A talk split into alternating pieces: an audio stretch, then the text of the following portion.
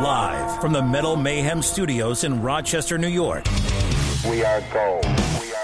And heard around the world by metalheads just like you. This is Metal Mayhem ROC. Heavy metal music. Your weekly dose of metal music, interviews, album reviews, news, and more. Want to be part of the show? Send us a message through our website, metalmayhemroc.com, or hit us up on Facebook and Twitter. Search Metal Mayhem ROC. It's getting nice and heavy. Now, welcome our hosts, John the Vernomatic Verno and Metal Forever Mark.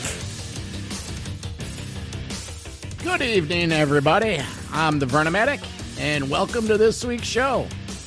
As always, new content drops every Thursday night. Visit the metalmayhemroc.com for direct links to Apple Podcasts, Spotify, Stitcher, however you consume your podcasting content.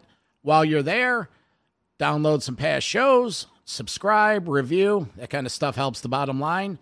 Sign up for our email newsletter mailing list. There you'll receive weekly updates on new shows, merch promos, and free giveaways. Now, tonight's show, it's a fun one. We're re airing the Andrew Wroblewski interview from September of 2020.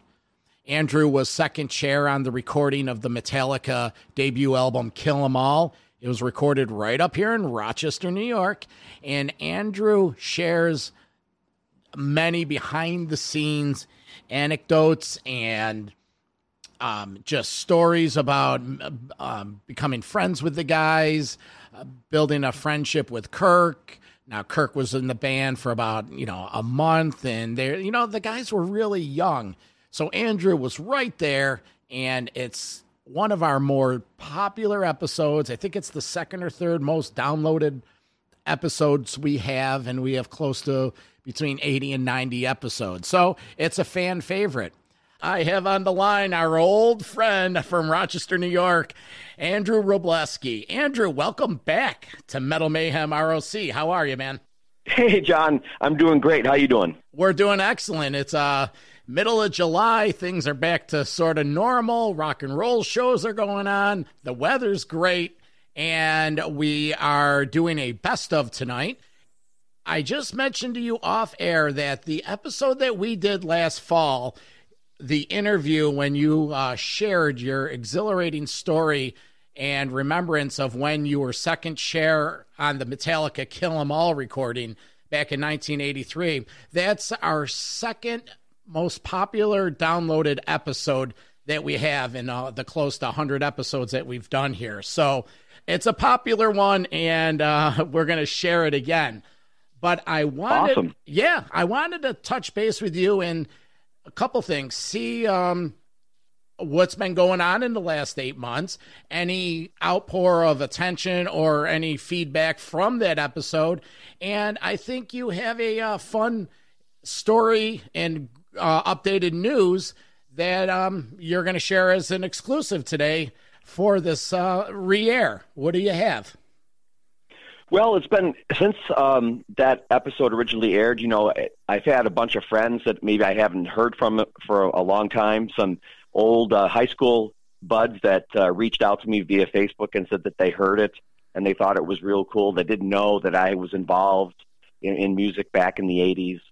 And then um, the most exciting part of what happened because of the episode was that um, I actually got in touch uh, with the Rock and Roll Hall of Fame and um, we talked. And because I have the only pictures from that recording session, mm-hmm. and um, so of of um, you know everybody, and so um, I donated the pictures, all the pictures, uh, to the Rock and Roll Hall of Fame. They now uh, own them. I'm excited about it, you know, because they're going to rotate those pictures through the uh, displays. Uh, my picture's on one of them with um, Lars uh, at the control board, and uh, that was right before uh, we recorded um, anesthesia pulling teeth. So uh, it was kind of uh, it's one of my favorite pictures, and uh, I'm excited. You know, I, I I've had those pictures kind of hidden away just to myself, never showed them to anybody. It was kind of just like a private thing, and then I got to thinking that. Um, that was kind of selfish, and that everybody needs to see these pictures. So now they're going to be on display at the at the hall. Andrew, how many pitchers are we talking? Is it three or four, or is it a couple rolls? It's a couple dozen. It's a couple dozen pictures, all candid stuff. Um, uh, there, I think one of my favorite pictures is uh, when um, Lars was warming up when we moved his drum set up into this uh, old uh, bathroom, this old men's room uh, for the acoustics, and we had just gotten him set up, and you know he was practicing. I took a picture. That's when, if you ever read uh, in a couple of books that's been written about him, that's where uh, he started seeing the ghosts walking by the hallway up in that isolated uh, area there. So mm-hmm. that's one of my favorite pictures, and uh, it's just um, it's just some good stuff. I think everybody would like to see him. Any idea how the uh, Hall of Fame found out that you had them? Um, I I actually think it was your podcast. I think it was your show. Um, it it started going a little viral, and um, that's how we got in touch with one another. And I guess it was just meant to be. So yeah. I, I had a chance to see a couple of these pictures, and these are great pictures, folks. Uh, Cliff Burton, many a Cliff Burton, the, the guys you really see. These are pictures that have never been seen. So thank you for doing your part, preserving those, and you know not letting them be exposed onto you know the internet. And these are really uh, one of a kind, and it, they should be in the Rock and Roll Hall of Fame. Besides your opinion on the Hall of Fame, they're in a place where someone in a will respect it and take care of these artifacts because they truly are one of a kind. Yeah, yeah, and I'm, I, you know, as much as um, when I was talking to the, the the gentleman in charge of this whole kind of transaction and donation and stuff like that, I put in my good word. I said, you know, metal really hasn't been uh, fully represented by the, the Rock Hall of Fame, and I think it's about time we start getting some more of the of our uh, famous uh, metal people in there. He goes, uh, point well taken.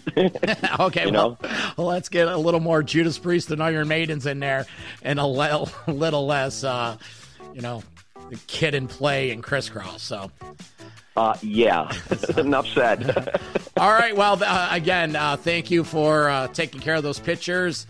You know, we'll stay in touch, but thanks for checking in today and best of, you know, the rest of 2021. Yeah, you too, John. I really appreciate it, and uh, I hope to uh, grab a, maybe a cold one with you soon. Okay, take care, Andrew. You too, John. Thanks. Bye. Bye. Okay, there you have uh, Andrew Wroblewski. Great dude. The stories are endless. So we're going to take a quick break, and when we come back, we're going to do the re-air. Thanks for listening. We really appreciate the support. Enjoy the summer, folks. It goes quick. And always remember, keep it heavy.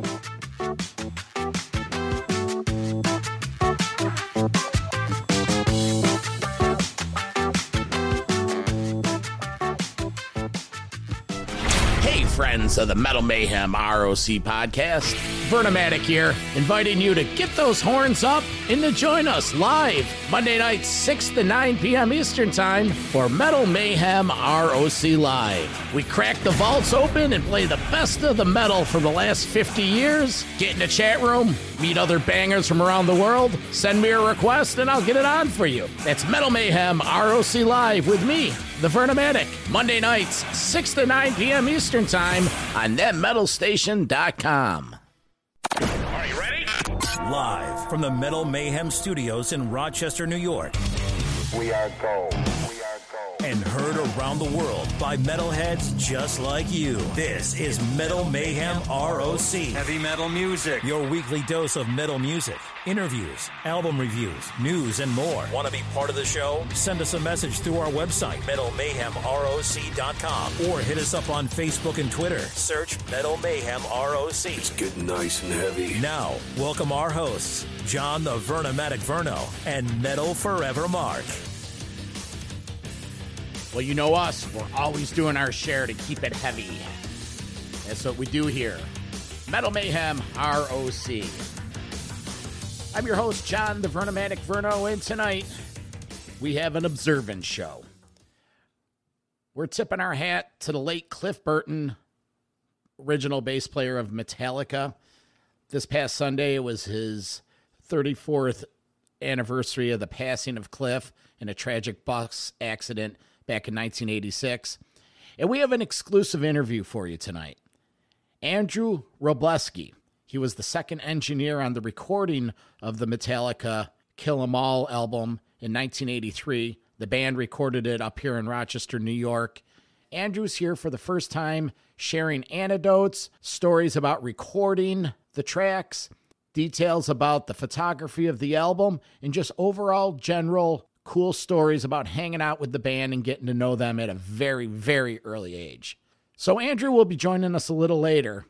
But before then, we're going to visit with Metal Mayhem correspondent The Cranker from San Diego, California. Now, The Cranker, he was part of the Metallic Overdrive radio show from the mid 80s that befriended Metallica. The Warhead and the Cranker, they're two of the jocks that did this Metallic Overdrive radio show. They became friends with Metallica, drove them around, showed them the sights of Rochester, you know, hung out with them after hours. So the Cranker is going to give his insight as to his experience with the band and some follow up as years passed. So we're tipping our hat to the late Cliff Burton. It's a treat to get to know Andrew Wroblewski, the engineer that did the album.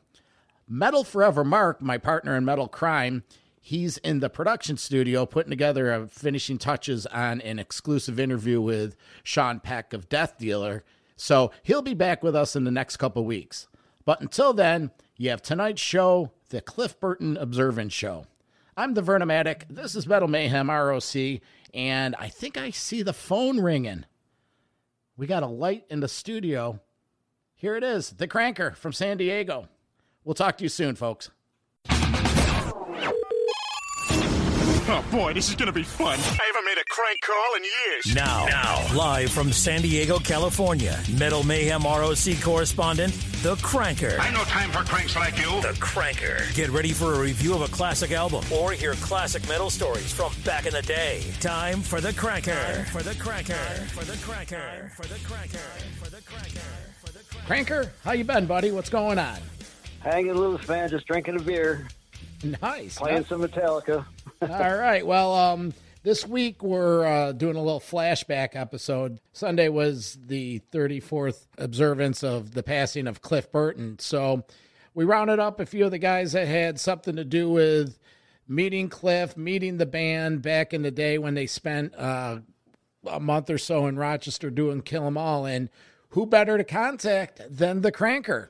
I was I was there. Yeah, well, what do you know? Uh, and what's your experience with the band? And feel free to start from the beginning and tell us what you feel you can tell us.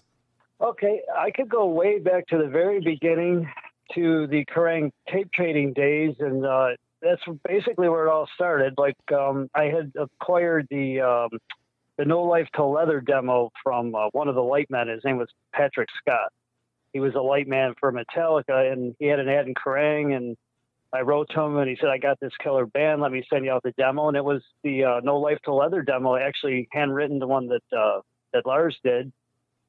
And so I had the demo, and with that demo, there was a little card. It was it was called Metallica. and It was a power metal. It was a, a calling card, like a business card, Yeah. and it had a, a phone number on it. So I remember I was sitting around listening to the demo one day, and I said, "What the hell? Let me give this phone number a call, just for the hell of it." So I called the number. Two or three rings go by.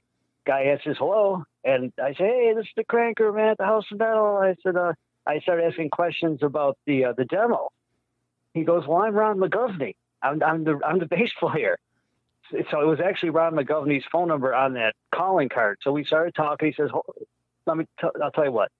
I'll send you a couple T-shirts. You know, since you're so into the band." He sent me some flyers. Both that they did the whiskey and the troubadour back then, and then he sent me two um, Metallica Young Metal Attack T-shirts. It, it was just really cool of him to do that. That that was basically the first person I ever really met Metallica was Ron McGovney over the telephone. Okay. So- and uh, what, what year was this? This was 82. 19, 1982, I got the demo. I would say probably in the fall, maybe. Uh, no, I actually got it in the summertime. Uh, I actually had it in 82. And and I was cranking the, the demo, and I was turning it on everybody in Rochester, and people. We had they had a little underground cult following in Rochester right from the very beginning, from that No Life 'til Leather demo. Mm-hmm. so me and Bob were uh, somehow we found out that that they might be recording at Music America, right, Barrett Alley. Yep. So me and Bob, we go down to the studio, we knock on the door, they let us in, and we say, "Hey, is um is there a band here coming here called Metallica?" And, and they go, "Well, yeah, you guys know that group." I me and Bob go, "Hell yeah!"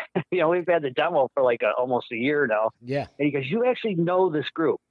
And we go, "Yeah." We were talking to uh, Chris and uh, and then the owner of the studio. I forget his name. What was his name again? Paul, Paul Curcio. Paul. Yeah. So he, he said, I'll tell you what, they're in town right now and they're staying on Boardman Street, you know, uh, right down the street. See, they, they said, why don't you guys go over there, knock on the door, introduce yourselves and hang out, make them feel comfortable. And we said, okay, sounds cool to us. So we go down there and it was a beautiful old Victorian style home and it had a, the, the door had a big glass window and uh, we looked through the window and oh my god it was all these metallica road cases in there with the metallica logo stenciled all over and we go oh my god they're freaking here you know what i'm saying Yeah. Yeah. me and bob started flip, flipping out so I, I he goes go ahead knock on the door i knock on the door lo and behold who comes to answer cliff burton this big tall guy had a, a joint hanging out of his mouth he was stoned out of his eye. He was so cool. He starts laughing. He opens up the door. He goes, "What's up, dude? We're going Metallica." And he knew we already knew about the band. You know what I mean? Yeah. And all of a sudden, Lars comes running the door, and, and Kirk, and they couldn't believe that someone actually knew about them. And so that's actually was our very first meeting, and um, and it got to, from that point on, we would go over there every night, hang out with Metallica. So what happens is Kirk, Kirk and Cliff had got their tracks done early, so they, they were only in town for a couple weeks, and they split, went back to San Francisco. So the final mixing had to be done on the album and James and Lars wanted to stick around for that. You know what I mean? They were like, we're not leaving, and we're going to be here for the final mix. So they were really in a bind, and they're like, oh my god, what are we going? Because they had no money, they were broke, and they had no place to stay. They didn't know what to do. I says, look, you guys, you can stay with me. I have a home on Melville Street. I got plenty of room. You're more than welcome. And they freaked out. They went, oh my god, dude, for real? Hell yeah, Metallica. You guys are staying with me and it was a it was an every night party. Basically, Bob would come and pick them up like about four or five o'clock in the afternoon, take them to the studio. I'd hang hang back at the house, and people come over, bring over beers, and just wait for them to come home. And, and we actually, what was really cool about that is they actually would come home with mixes of like say a Phantom Lord or Jump in the Fire, Seek and Destroy. We were hearing like really raw mixes. Yeah. Lars like, put it in the cassette deck, man. Let's see what it sounds like. And all these people be hanging around, and here we are listening to freaking Metallica, right? You know, mixing right after they got out of the studio, hearing raw tapes, and I still have them all. Actually, Lars let me double them all, which is pretty cool. That's cool. Cranker, tell me the story about how uh, Lars either borrowed, with air quotes, uh, a shirt from your wardrobe for the back picture of Kill 'Em All, or blatantly uh, No, stole it. That's no, no, no. That's how that happened. Was they were getting ready to? I was there when I went down. They were uh, getting ready to do a photo shoot, and Lars didn't have a shirt. And I think Bob, that was actually Bob's shirt, that striped one on on uh, Kill 'Em All. That's actually was Warhead's T-shirt. That was one shirt he used to wear around town quite a bit. He happened to have it on, and and and Bob just offered to him, said, "Here, just take this one." He just was in a bind and needed a shirt. Oh, Isn't that okay. funny how that happens? Yeah, yeah, yeah. that's basically all it was. It, I'm telling you, these guys were, were, you know, working with pennies back then. You understand what I'm saying?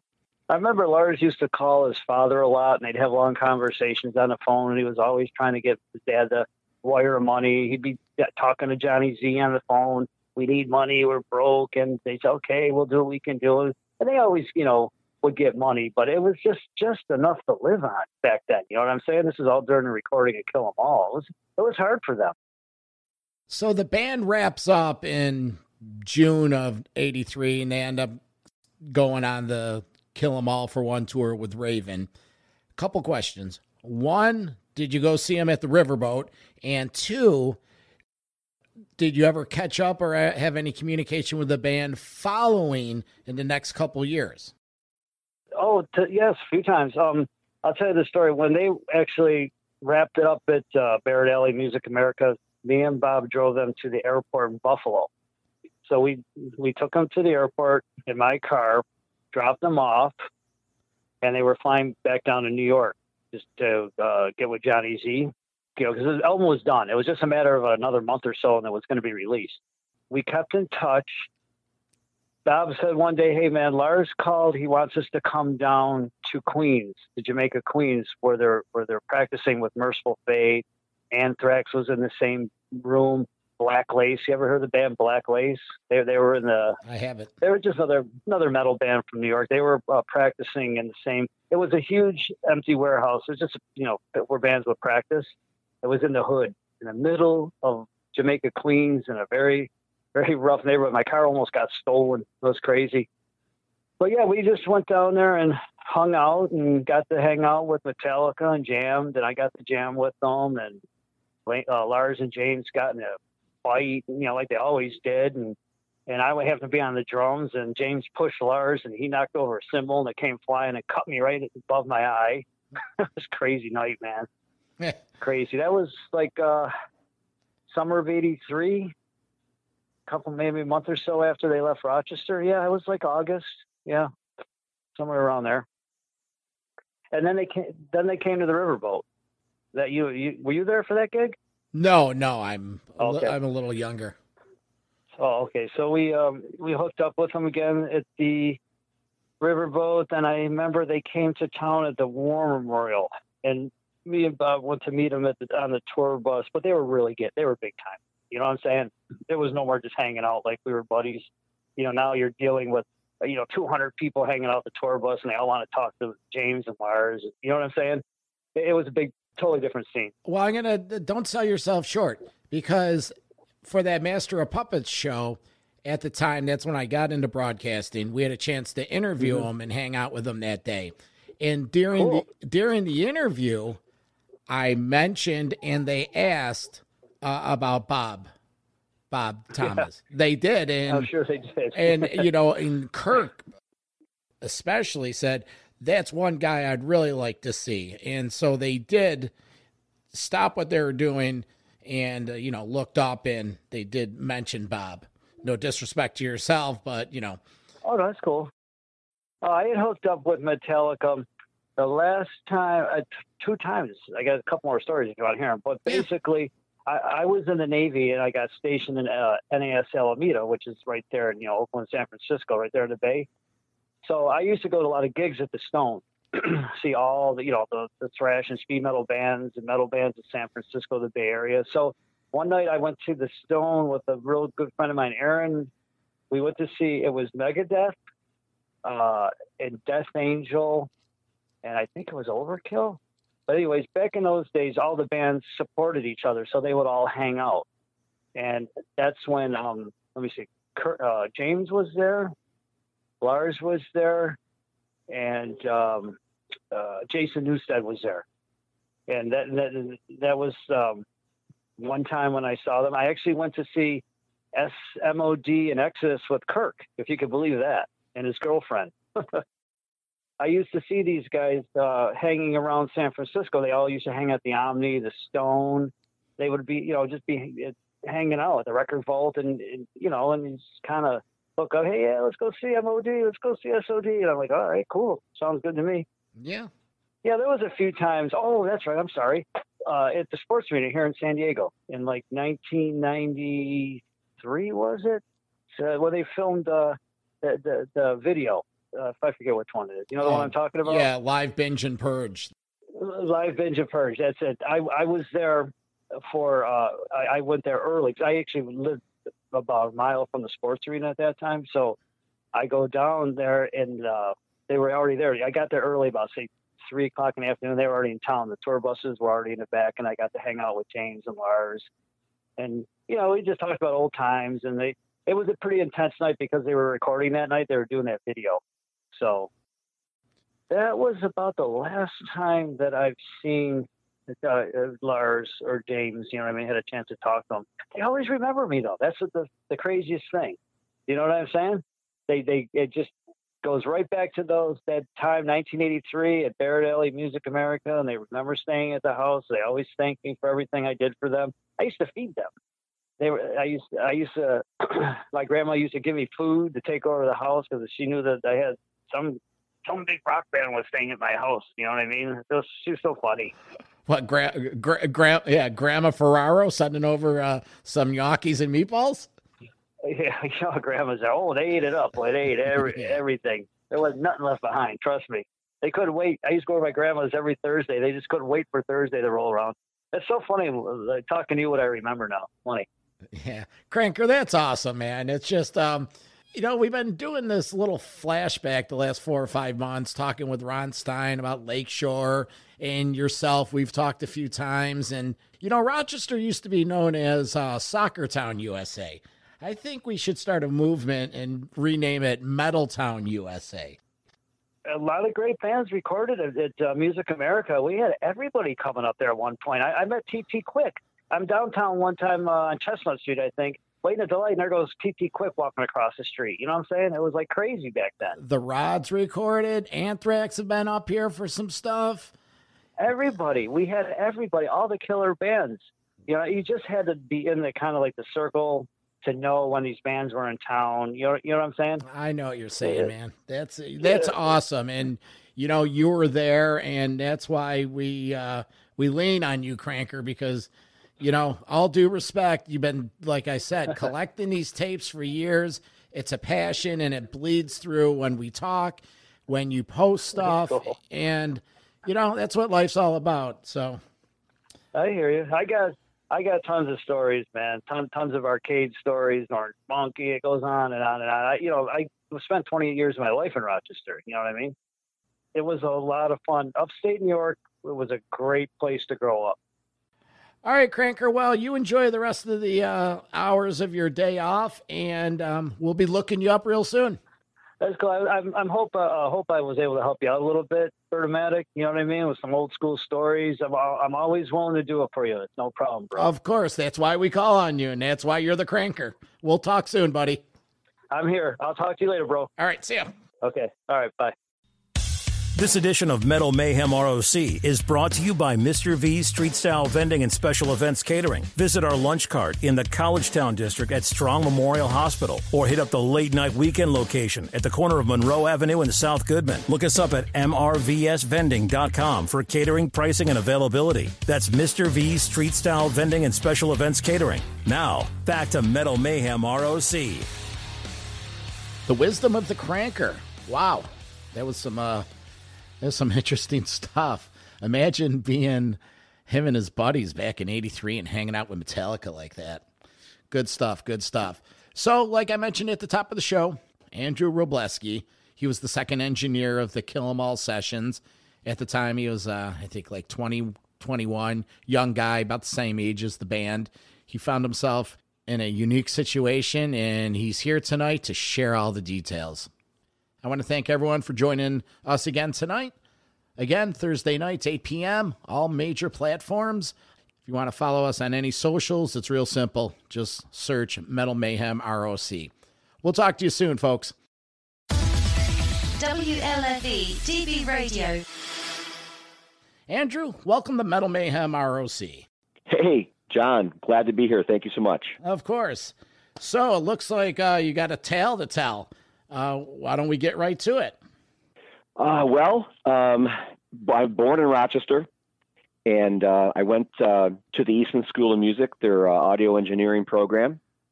And after I graduated, my first job was at a studio called Barrett Alley Studios, which is right behind the Eastman School of Music.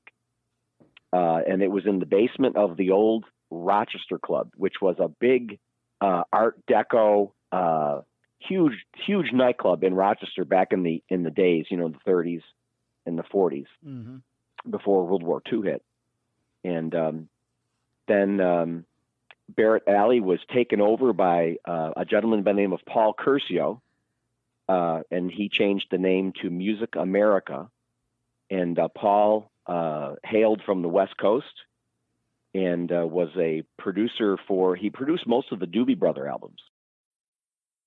Didn't um Curcio originally live in Rochester, went to the West Coast, and came back? Yep, he did. Uh, I think something, you know, something fell flat out there, and he came back here. He said, you know, this is where I'm from. You know, my this is where I was born. Came back here and got back involved in the music industry. Okay, so you uh, hooked up with Curcio. How did you get in touch with Curcio and Music America? Um, yeah, well, the studio was in the basement of the old Rochester Club, and that was right behind uh, the Eastman School of Music. And one day, uh, you know, during lunch break, I walked out back, and I walked in, and I said, you know, I go to the Eastman. I'm an, I'm going to be an audio engineer, and I want a job. And they said, great. When can you start? And I said, six months. And they said, why six months? I said, well, because I'm going to grab a backpack and I'm going to backpack around Europe, and uh, then when I come home, I'll be ready to work. Hmm. And that's what we did. so, Andrew, if uh, if we were uh, putting this on a timeline, this would be when 1981, 1982. 82, 82, yeah, yeah. Did you go to Europe and did you uh, have your gap six months, or what, what happened? Yeah, I went to Europe, backpacked for six months, came back home, and then walked back into the studio and said, "I'm back, and let's go." You know. Sounds like this is when the fun begins. So, let me get my popcorn. Let's hear this. Yeah, well, this is where the fun begins. Yeah, because the first project that I got to work on was with this um, band from the West Coast. They had never recorded an album before. They're a bunch of little kids, and their their name of their band was Metallica.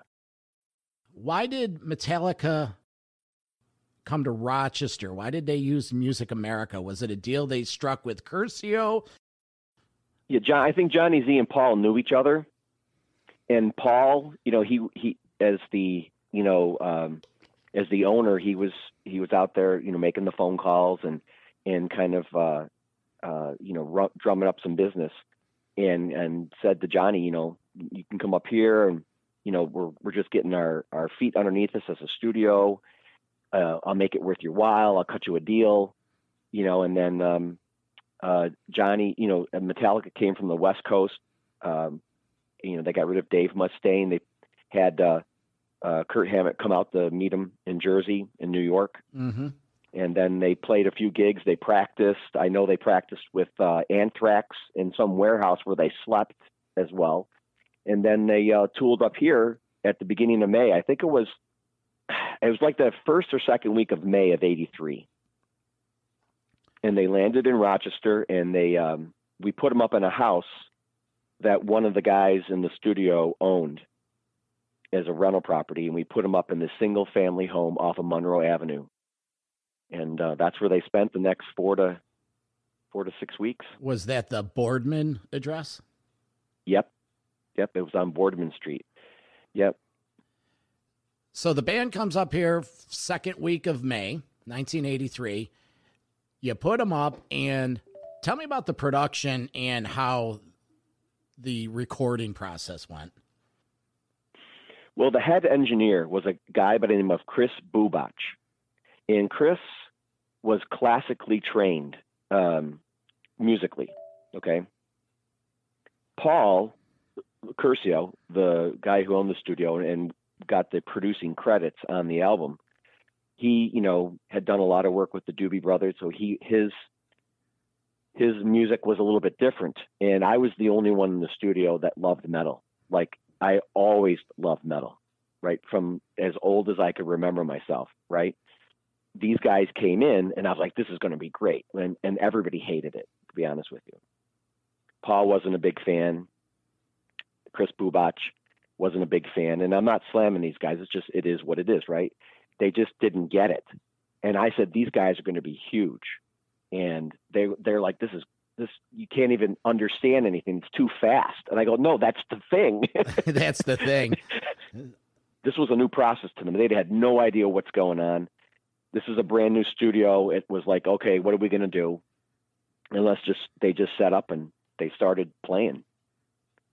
Was there a uh, a, a, production sheet? Did they uh, because the the music they're recording was basically the No Life 'til Leather demo. They were just re- yep. reproducing that. I'm just trying to understand if these if these gentlemen didn't have any idea like in the metal, who was producing it? Was Curcio credited as the producer, or what was he really producing the music, or was he just on paper the producer? On paper, he was the producer. He didn't really have anything to do with the production. I mean, Chris Chris was the head engineer, and, and he didn't like things, and he was trying to um, record uh, the guys in in what he thought was the way it should be. In the in the realm of things, um, you know, Lars and James, with their very strong personalities and headbutting, um, they they basically ended up getting the album produced and, and, and put down. When it came to mixing the final uh, sessions, they, the guys, the, the boys were not even allowed in those sessions. That's widely uh, been publicized. They didn't have any say in the final, um, the final uh, mixing of things. At this point, was Zazula coming up and checking out progress? I know he was making phone calls, but did he come up to this, come up to Rochester and check in at all? He did, and Johnny was—he's a fantastic guy. Johnny came up with his wife and his two little kids. They were, they were tiny little guys, and I remember the first time they walked into the studio. Here comes his family. I kid you not. Okay, head to toe leather and chains. Okay. Even the kids? Even the kids.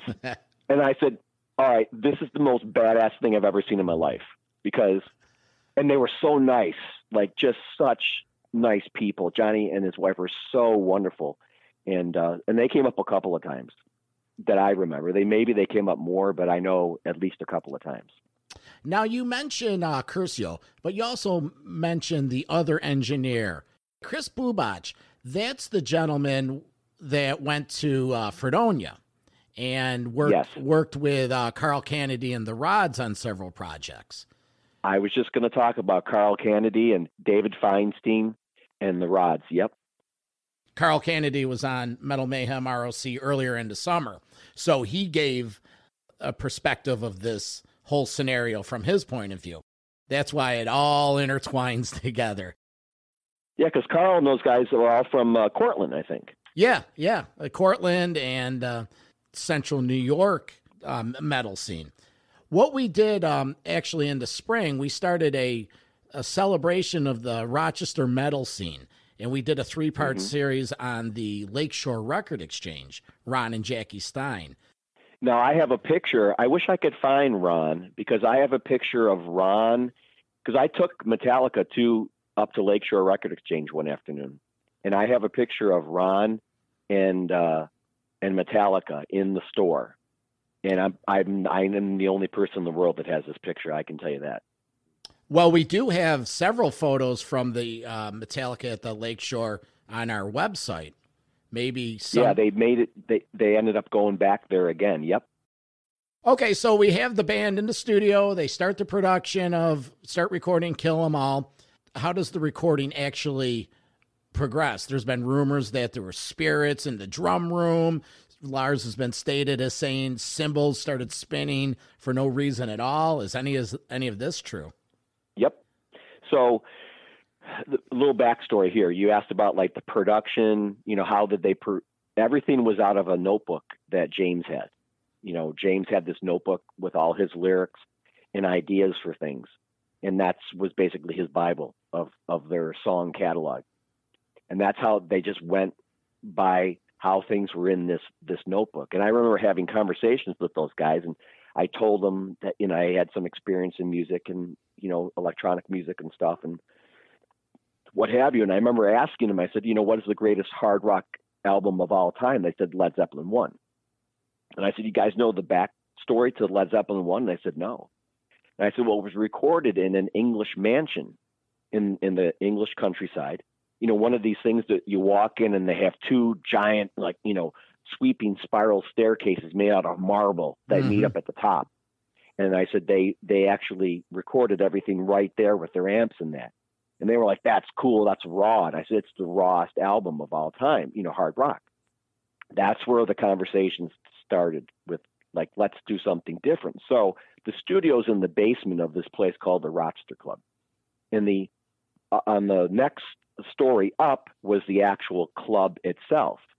and they they had a, a the bathrooms, especially the men's room, was this absolutely gorgeous giant room was all tile. And what we ended up doing, we ended up taking out all of the uh, stalls in, in the bathroom and opened it up, and we put Lars's drum set in the men's room and ran all the mics and hundreds of feet of cable down to the studio.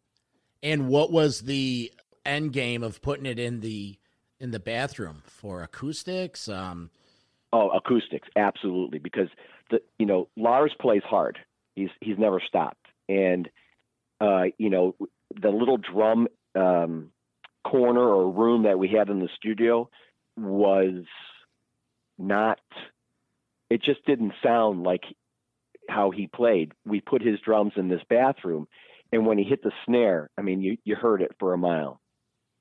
And so we got him all set up in there, and um, I can remember setting up a lot of those mics and things, going back down into the studio, and we'd start, and he'd stop, you know, because all the guys were down in the studio and everybody had the headphones on and that, and he would stop and he goes, "Hey, what's going on up here?"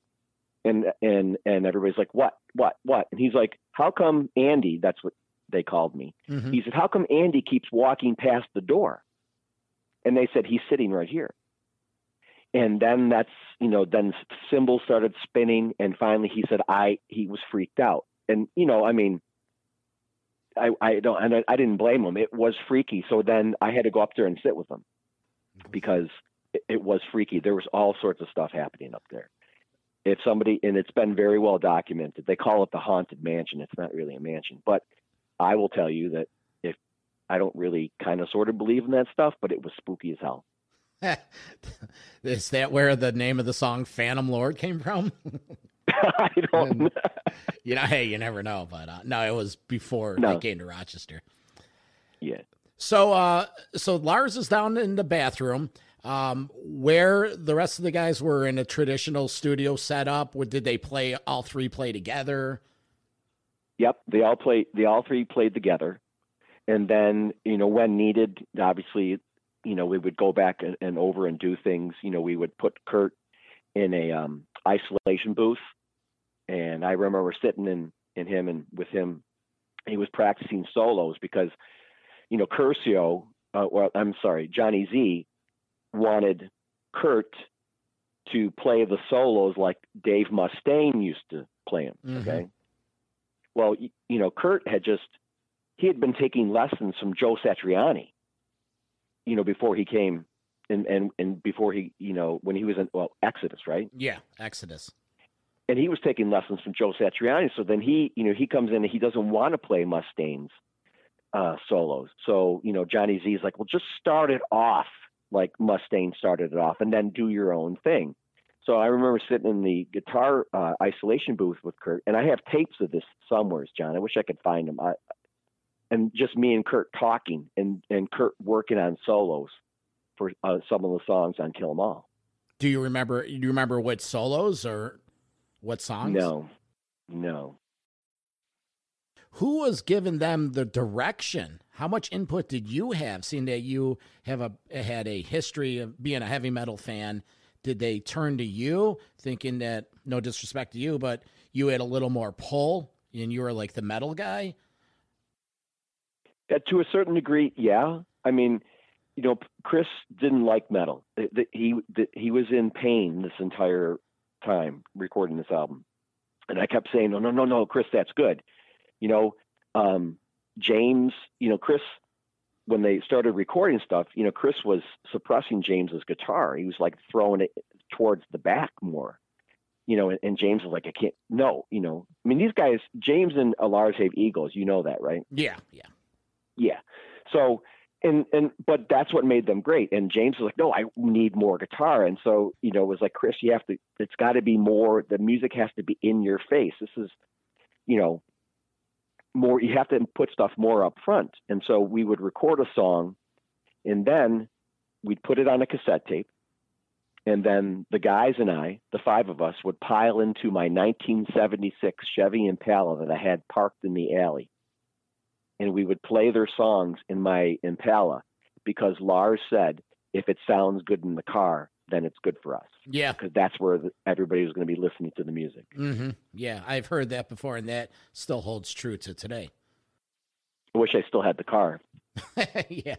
oh, you still have the car? No, I wish I did. Oh, wish, yeah. Wish you did.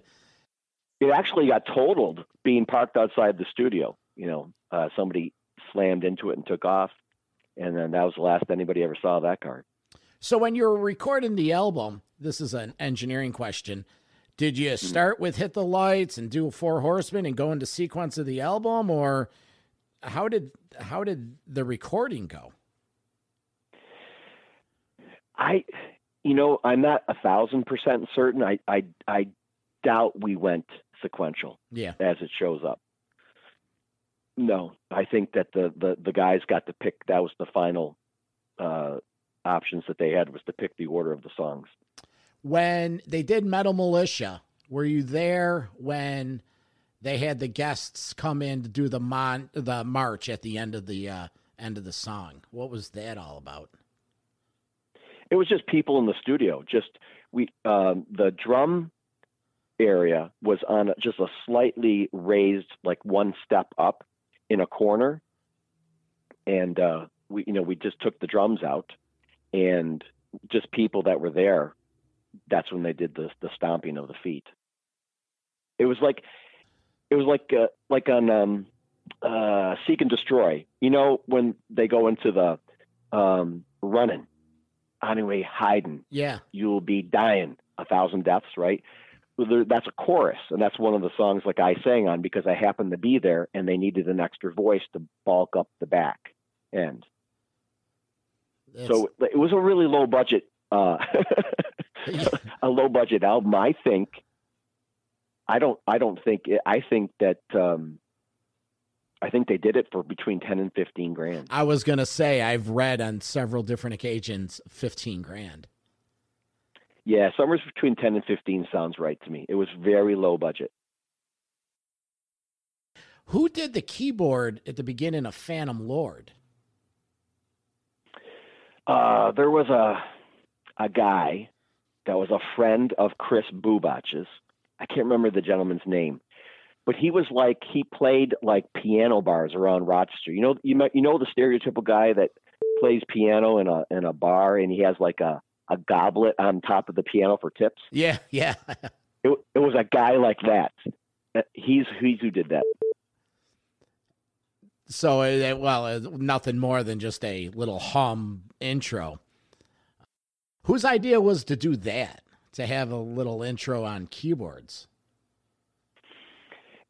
every decision when it came to the songs and stuff, it was all Metallica. It was either Lars or James. Uh, Kurt, uh, his personality, he was a little quieter, a little bit more uh, calmer. Um, you know, Cliff had a, a personality that could fill a room, but when it came to decisions on what to do, it was either Lars or James. Mm-hmm. Well, at that point, Kurt was in the band for you know five weeks, six weeks at the most. So you know he's just getting his footing. And when it came with, I've read throughout the years, you know, I've been a fan since the beginning too. That Cliff was one of those. He didn't he didn't raise his voice much, but when he did, you listened. So possibly he picked his spots when to have input.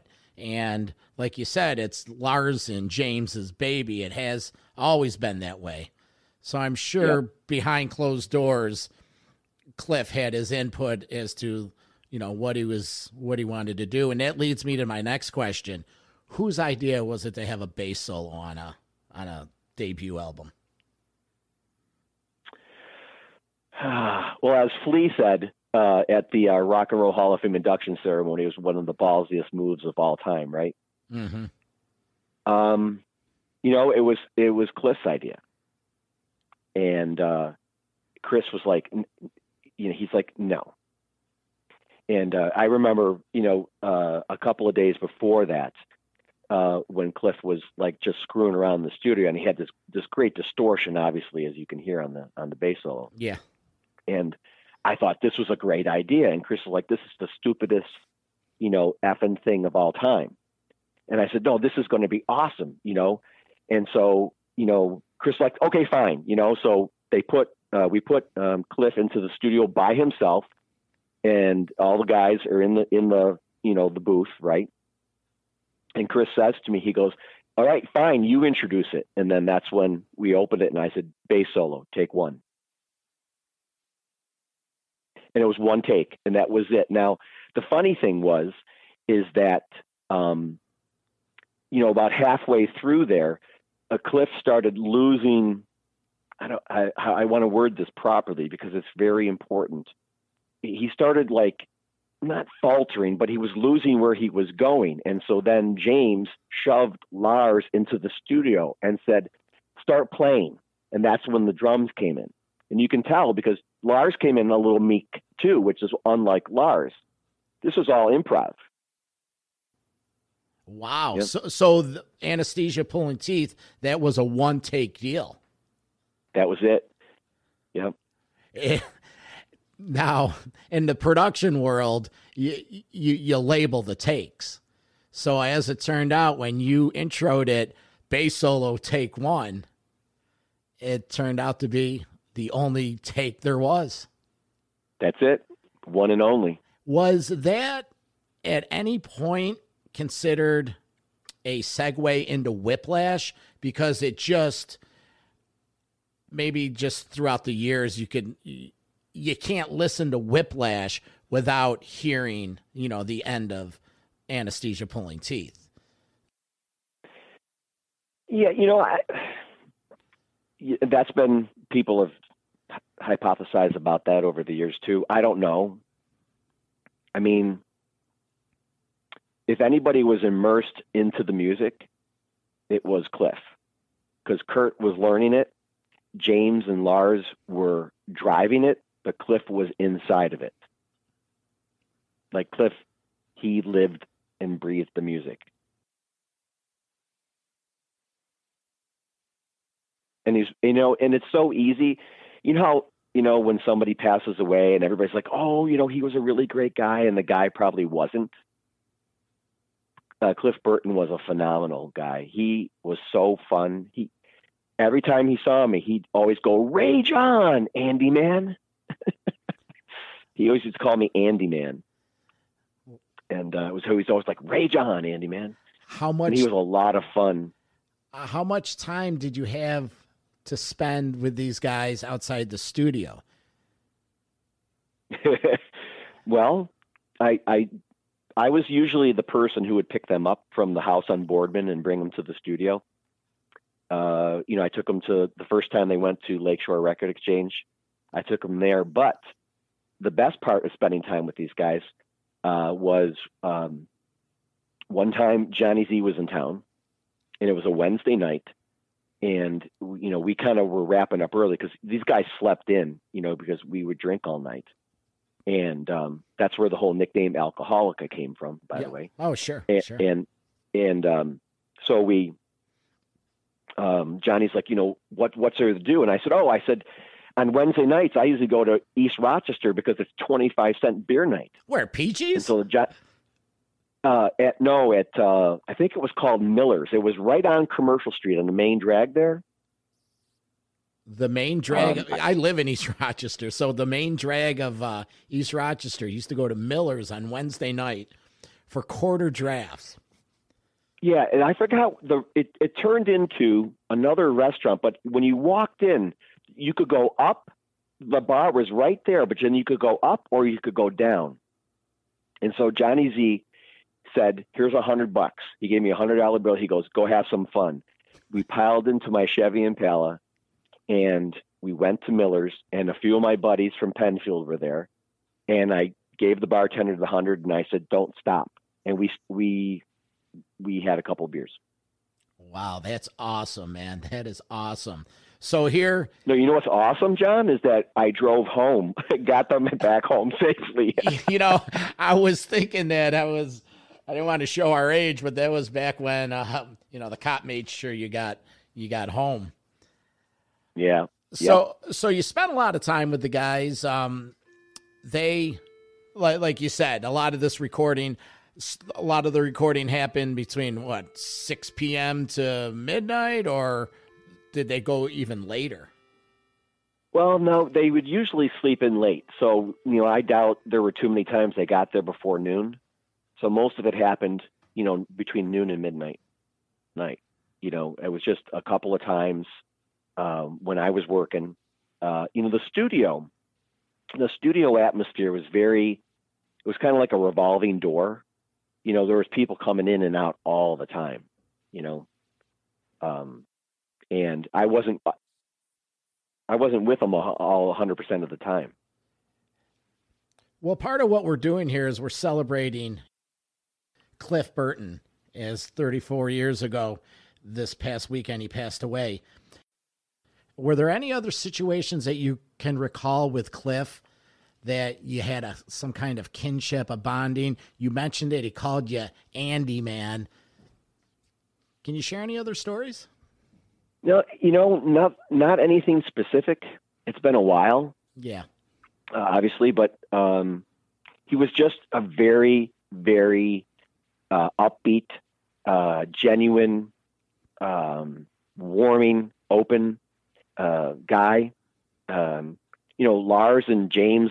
Uh, you know, James was kind of a, a tougher personality. Uh, you know, and he, taller, bigger guy, right? Mm-hmm. You know, and Lars has a, a really decent ego and, and Lars likes to get what he and those guys would butt heads and Cliff would be like, All right, you know, that's it. Like, you know, and he'd be sometimes be more of a mediator when Kurt would just sit off to the side and just, you know, roll his eye. But, you know, Cliff was amazing. Um and um he just when he walked into a room, uh, you know, the energy changed and it was always positive. It was always up. And um it it bothered me a lot, you know, after that when he passed away in that bus crash. It just really hit me hard. It I say there's two deaths in music that really hit me hard, and uh, Cliff's was one of them. The other one was when Neil Peart died, uh, the drummer for uh, Rush. Yeah, that's what. Uh, and um, you know, those are two days I, I cried because uh, they were people that I really admired, and um, you know, they were good good folk. But uh, yeah, Cliff was a great guy how much interaction did you have socially with Lars? Um, you know, we talked a few times. I, I played him some of the stuff that um, I had created at uh, in college. I went to Miami of Ohio, and I went through their electronic music program. And you and I were talking earlier about night, uh, razor blade tape mm-hmm. back in the day when we were using. And so one of the um, one of the things that I played for um, Lars was um, I took uh, some uh, sounds of uh, uh babies crying and frogs peeping in a swamp, and I cut that up and I turned it into uh, a big bell ringing. You know, exactly like the beginning of "For Whom the Bell Tolls." And he's like, he goes, he goes, that's that's kind of cool. and I said, well, check this out. I said, and so I did this thing and it sounded like helicopters coming in during the war, kind of like the beginning of one, right? Mm-hmm. And so we've had these conversations where I said, you know, I've always thought that, um, you know, songs tell a story, but that you need sometimes you need this other aspect with these, not sound effects. I said because that's cheesy.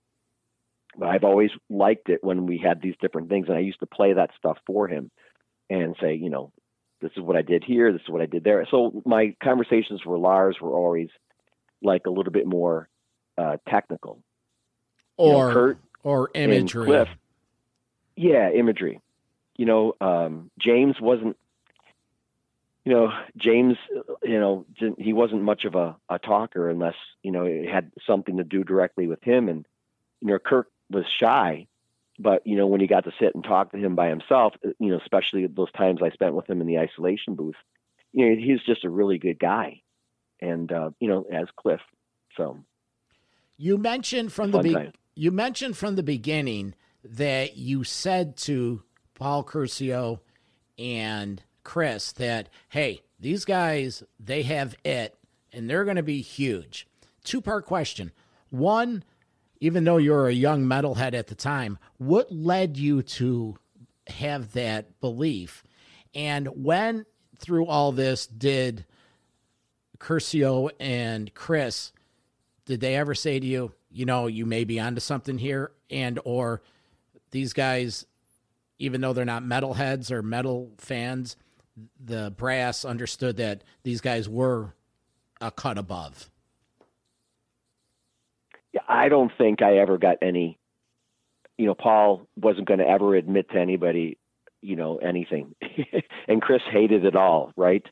Um, I just told him, I said, look, at, I said, you know, um, I remember hearing a demo tape for uh, uh, from Def Leppard, you know, when they were uh, recording their first album, and I said, these guys are going to be huge. I love this stuff. It's not really heavy, but that first that first Def Metal, the Def Leppard uh, album was really hard. It was good. You know, it hadn't been overproduced by Mutt Lange yet and all that stuff, right? On through the I night. heard Metallica. Yeah. And um, so I, when I heard uh, the Metallica stuff, I, you know, I always, um, and I always used to tell people like, it, you have to be able to feel the testosterone down where it counts. If you know what I'm saying, like Mhm. you got to feel it. And um, you know, I, I, you know, loved Motorhead, and you know, I was always a metalhead. And when I heard this, I was like, these guys, this is just like I have not heard this before. You know, so many people had thrown them into the category of like, you know, punk and all this other stuff. I said, no, no, no, no, no, no, no. This is like, this is good. This is fast, but it's it it's good. And I don't I don't I don't have any real definition of to why I thought that. It was just like just things um, they strike you and you go, this is going to be good or this is not going to be good. So the first time you ever heard Metallica was when you started the started the album. You did you hear Yep. you you didn't hear anything from the No Life 'til Leather demo? Nope. Nope, I had never heard that demo. You know, that was the one that they kept making, you know, cassette copies of and, you know, just handing it out, you know, on the West Coast and stuff to gain some popularity, but I had not heard any of that. I heard them when they got into the studio and I just that was I, that was my that was my jam. You know, there were other bands that came to the studio like uh, you know, the Rods. Mm-hmm. Um, and the rods, the rods were good, but the rods, it just wasn't like that metal. Uh, you know, um, Manowar was another band that came to the studio. I don't know if you ever heard of Manowar. They were Oh yeah, yeah, yeah. Joey DeMaio, Ross the Boss, uh, Eric Eric Adams. Yeah, the, Yeah. the uh, nice. yeah, yeah, yeah. No, I you know I grew up on Hail to England and battle hymns, and you know I've been a metalhead since fourth grade, jamming Kiss Alive one. Um, There you go. so who else in Rochester? I'm I'm curious who what other bands. I heard Anthrax made it up here for some pre-production for spreading the Yep, disease. they or came in right after Metallica. Yep, uh, you know, uh, they were with um, Megaforce and Yep, Johnny yep. Z, and when uh, Metallica left town, uh, Anthrax came in, and you know, I remember talking to Scott Ian and the other guys, and they did some pre-production stuff because they had been practicing down in New York, you know, with Metallica in the warehouse uh, prior to Metallica coming up here and recording. Well, the the, Um, the the story behind that, I uh, listened to the Johnny Z book, uh, the new book that came out last year. When he brought Metallica in to the west East Coast, the band stayed with him for about a week and a half, and finally they had to go. He loved the guys, but they, they just had to go because they drank everything, they ate everything. They the the uh, they're they're up the opposite hours that his family was, so he moved them into Anthrax's warehouse re, uh, rehearsal space, Yep. and they lived there. But the thing was, Anthrax lived in New York, so they went home at night, and so you've probably heard the story too. But that's that's the connection they have, and yeah, they're blood brothers. It's um unfortunately it's I say this with all due respect, it's only fitting that Anthrax was with them when they were touring the fall of 86 when the tragic accident happened with Cliff. You know, Yeah, where were they you? were friends. Yeah, yeah.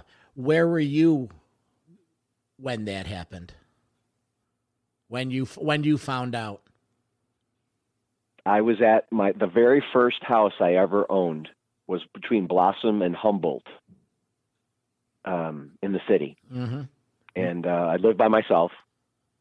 and uh, I remember being home and and finding out, and like because I bought that house in '84, the year after Metallica recorded "Kill 'Em All," and um, yeah, just one of those things.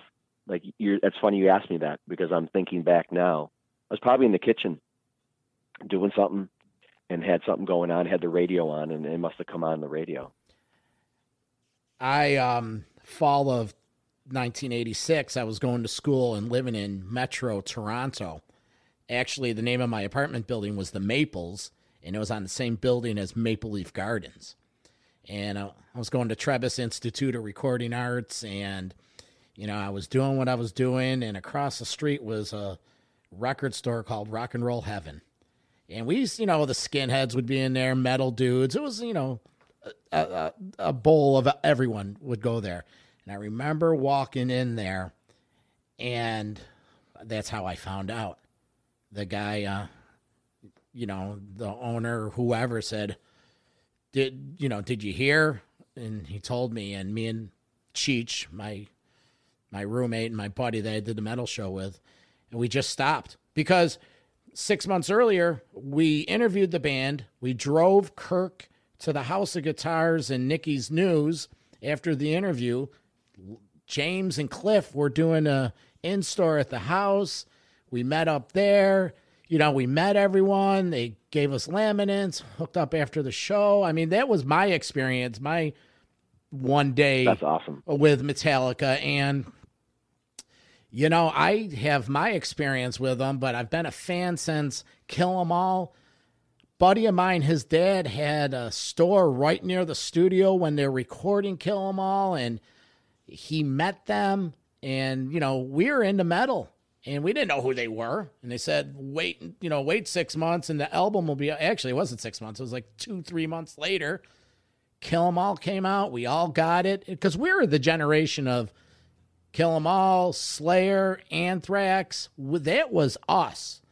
And Yep. so, so, wow, Andrew, that's fantastic. It's, um, did you ever keep in touch or ever run into him again, or that was it? No, I, I, you know, they got big fast, and then, um, you know, once um, I tried to get a hold of them um, when they were inducted into the Hall of Fame, but uh, couldn't get past uh, the management company down in New York. But you know, I had my my moments. I had my times. Um, I, you know, I've got uh, a ton of pictures of us, and um, it was all good times. And uh, still wish I had that Chevy Impala that we used to listen to the tunes in, in after we finished recording. Now But, you um, you mentioned earlier tapes. Did you do you have any tapes? Um, any early demos? the only tapes, the only tapes. Well, a lot. You know, you couldn't really, you couldn't take stuff out of the studio, right? I Yeah, mean, yeah. You know, because, but uh, um, the only tapes I have were me and Kurt sitting in the isolation booth and talking about like different things about the solos that he was trying to put together for various songs. Um, we did that, I think, two or three times. Um, you know, because Kurt had, you know, it was great. Kurt shows up uh, and he's got this little thing called an Apple Crate amp. I'm sure you've seen them back in the day. These little crate amps. It was called the Apple Crate.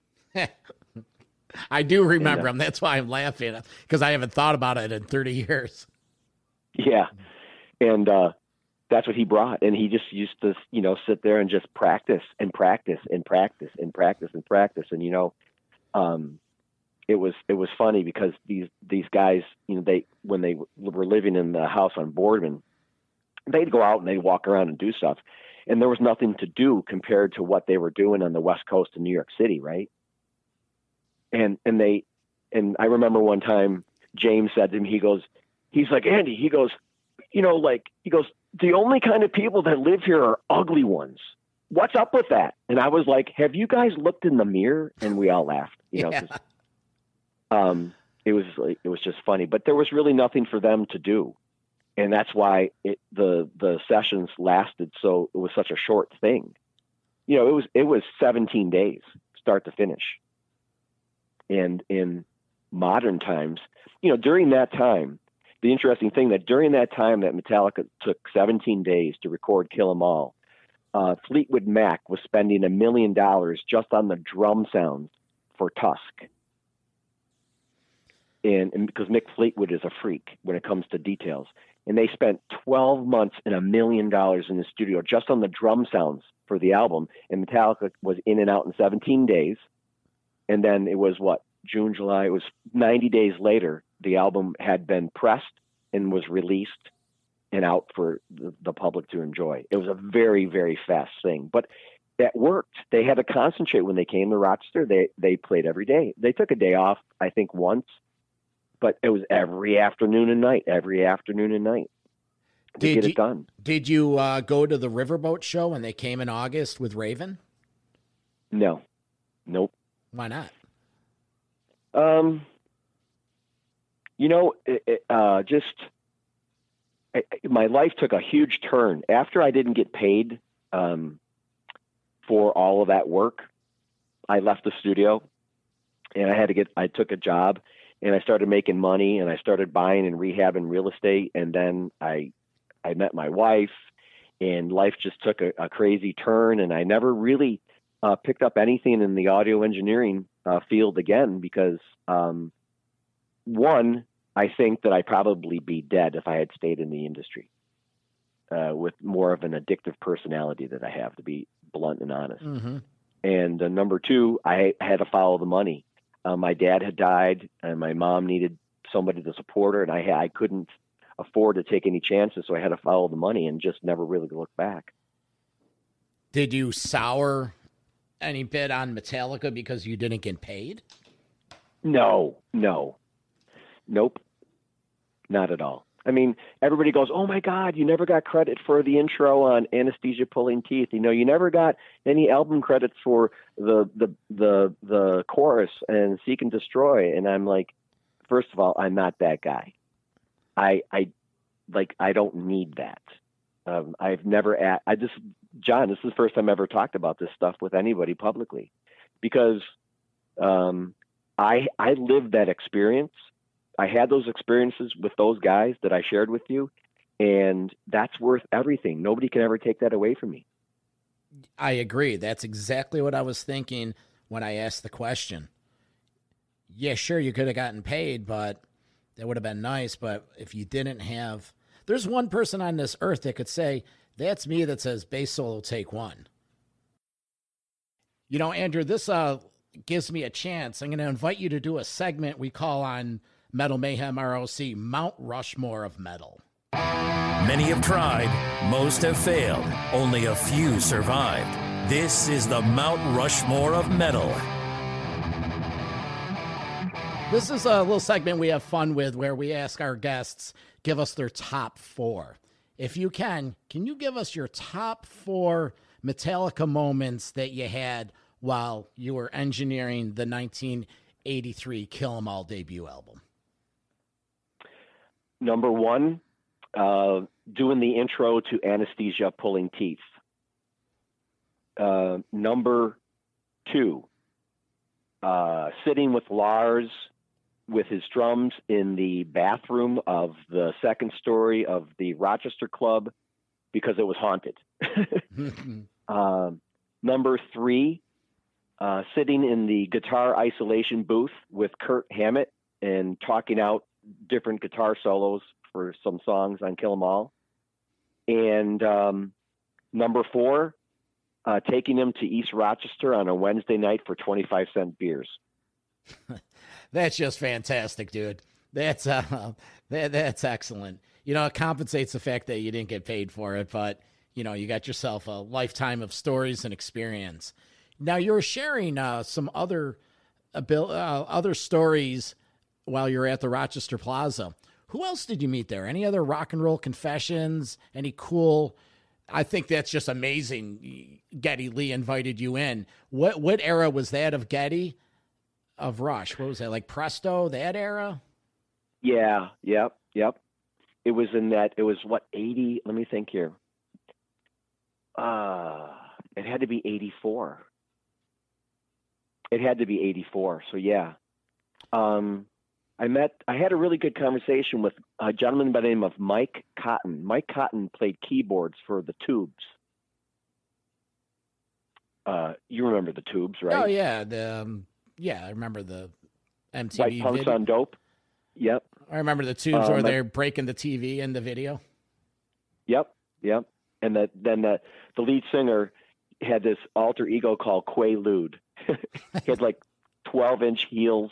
It was hysterical. Anyways, um, those guys, I, I met them. You know, I I had dinner with Geddy Lee one time. Um, uh, I had a great conversation with Mick Mars from uh, Motley Crue. Way, he's a huge wine connoisseur, uh, and ordered like one of the most expensive bottle of wine that I've ever delivered to a room service person. So he was talking about wine and all this stuff, and I just remember how like, like how calm and sedate this guy was, you know. But here was this persona on stage, and he didn't really move around much because you know his back was so bad. But, Yeah, yeah, he was the you know, crew was, you know, they were, they owned it, you know, for a long time, and and but calm as calm could be these guys. you know. um, Here's a fun fact. Uh, last year we had the band Last in Line on the show, and we asked Vivian Campbell to share one of his rock and roll confessions. And he shared when he was in Rochester when White when he was playing guitar for Whitesnake, and Whitesnake was opening up for Motley Crue. This had to be, I think, 1987, the Girls, Girls, Girls tour, the Whitesnake, White Snake album, when both bands were, you know, bigger than big. He said that Nikki Sixx and Tommy Lee took him out for his birthday in Rochester because it was his birthday that night. They, they, they got him so hammered that the next day, that was the most drunk he's ever been.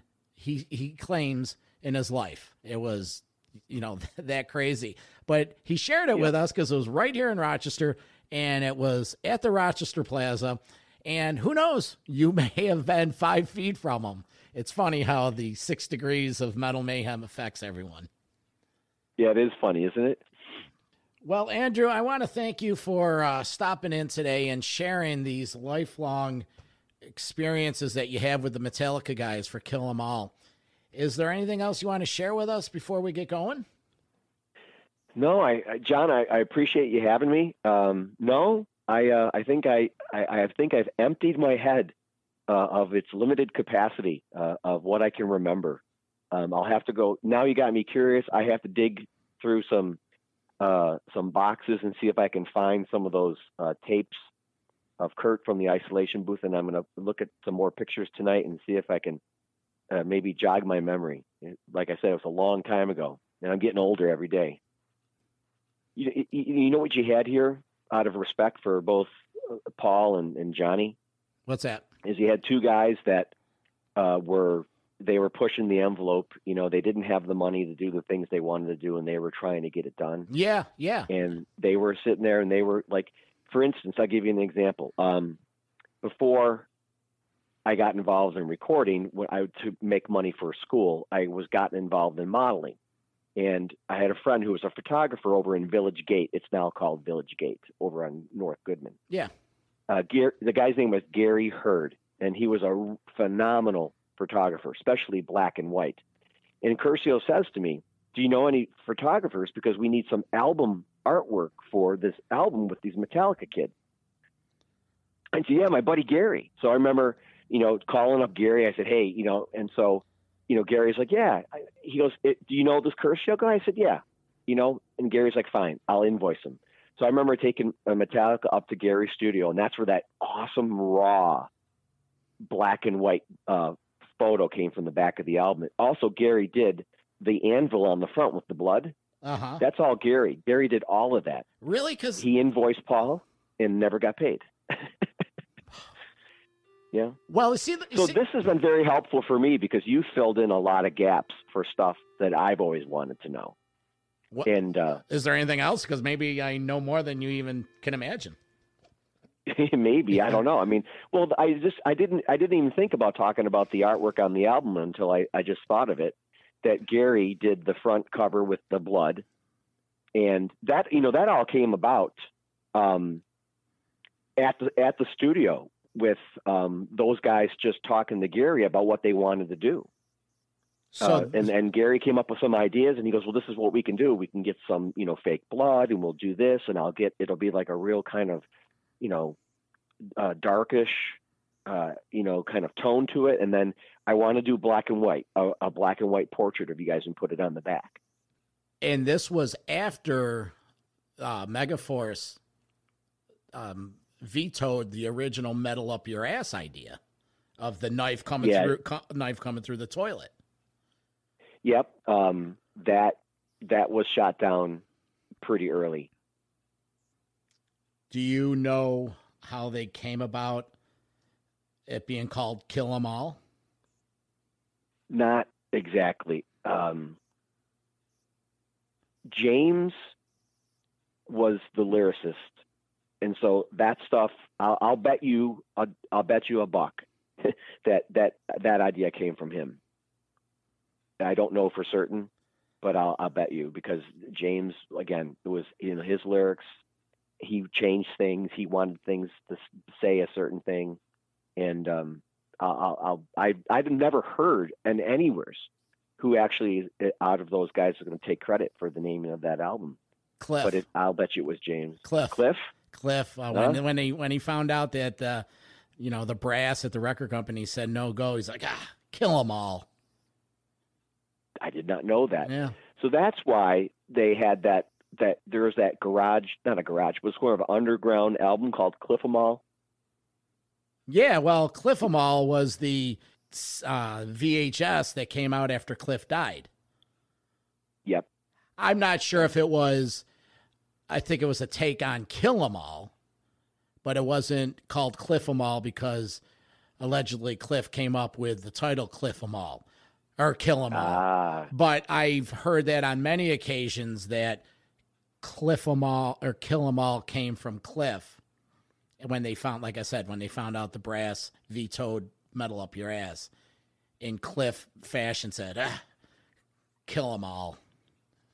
And, and Lars or who the powers that be, and it just came about. So, you know, so here's another little angle that the little metal town that could. You know, Rochester used to be called Soccer Town, USA, but we're Yeah. uh, up here at Metal Mayhem ROC. We're starting a movement to rename it Metal Town, USA, because I think so. There's so much history here. you know, here's a Like- si- here's a side note. Not to interrupt you, Yeah. but in 1979, Van Halen came on their Van Halen 2 tour, and they shot three live videos that are on YouTube for "Dance the Night Away," um, and two other tracks from Van Halen 2. And it's right here in Rochester. And if you go on YouTube and uh, and search it, you the video starts where the band pulls up to the back of the war memorial. They get out of the limo. All four guys walk in. They're backstage in the you know the little green room. They're cracking beers, and then you know they uh, and then they go on stage. And you know there was shot right here. Bands have Judas Priest as recently as I think it was uh, 2012 or 2013 was here for a week rehearsing before the start of their tour. You know it's just there's just just the connection. It's the, the this Oh, town- yeah. the the town and we're really proud of what's been going on and it's great and it's you know it's people like you that have at the right place at the right time but you took you know andrew you took a you took advantage of the situation you uh, had an op- you had an opportunity and you you know you wanted to get into engineering you walked in there and you made it happen some call some call it lucky because it was metallica but hey the good ones sometimes luck is all you need Yeah, you know the old the old saying: the harder you work, the luckier you get. And I, ju- I had never had anything handed to me in my life. I, I, you know, my parents didn't have any money. Anything I ever wanted, I had to go out there and get it. And I, you know, carried that on throughout my life. And uh, you know, in retrospect, I guess I I'm glad I had it hard early on because, you know, it teaches you the fight for stuff. So and are you Yeah. still uh, up to date on metal you get into some new stuff or you just like like what you like and you're just enjoying your 50s I'm, I'm enjoying my 50s for a couple more months, John. um, uh, you know, I like what I like. I haven't really gotten into uh, anything. The only new music that I've listened to uh, recently was a a band that started off as a Rush tribute band and now has gone out on their own. And the musicality is amazing. They're called Why Why Not. Wow. We'll take off on the Y- YYZ. Yeah, yeah, yeah. But yeah, uh, check them out. It's Why Why Not N O T. It's all one word, and uh, they're amazing. But you know, metal. Uh, when I'm cycling, I I'm going to throw on some Metallica and just let it, you know, just let it play. And I haven't really spent a lot of time uh, looking for new stuff. Uh, but it's funny some of the old stuff that crops up, like. Um, I had a friend from high school, and he had a cousin, and his cousin's name, and I, I, I'll, I'll be really phenomenally interested if you know who this is. The guy's name is Mike Marconi, and he was Alice Cooper's guitar player for a while, and he left Cooper and he formed a band called Billion Dollar Babies. Hmm. Do you remember them? No, no, but from Rochester. And you would think like you know you're a businessman so you leave alice cooper and then you form a band called billion dollar babies but cooper being the guy that he was and because marconi they left on such good terms he's like yeah he goes you can use that it's fine good luck and kind of cool right Yeah, no, that's totally cool. What's the uh, type of music? Is it a Cooper cover or is it? oh no it was like they were it was all original stuff it was like that 70s hard Yeah. rock Yeah. Yep. That's Yep. that's awesome. So, all right. Well, uh, Andrew Andrew Wroblewski, engineer. You did it. Yeah, I did it. He's the he was part of the crew that recorded "Kill 'Em All," Metallica back in the early '80s. I want to thank you again for joining us and stay in touch. And best of luck to you, bud. all right john i appreciate it so much thanks for uh letting me uh letting you pick my brain You got it, bud. Metal for Life. Thanks for listening to Metal Mayhem ROC. Check out our websites at metalmayhemroc.com and metalforever.com for information on upcoming concerts, podcasts, archives, and all sorts of info. Please like, follow, and share with everyone, even your non metal friends. Catch us next time on WLFE DB Radio.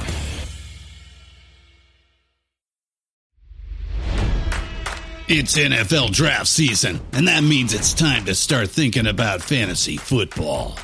FantasyPoints.com features industry leading experts and prognosticators using proprietary hand charted data to help you score more fantasy points. FantasyPoints.com is the place to go for whatever kind of fantasy football you play. Whether you play fantasy football, daily fantasy sports, or do a little bit of everything, Fantasy Points has the meticulously researched content to guide you to victory. And why wait for the fall? Fantasy Points also covers the new spring football league, the UFL. Join the guru, John Hansen, Scott Barrett, Joe Dolan, and other massive names in the fantasy football universe with an exclusive offer. Use code Pantheon for 15% off any fantasy points package, including the all in package, with access to every article, tool, and data nugget that Fantasy Points has to offer. That's fantasypoints.com and code Pantheon for 15% off at Fantasy Points. Fantasypoints.com. Code Pantheon. Score more fantasy points.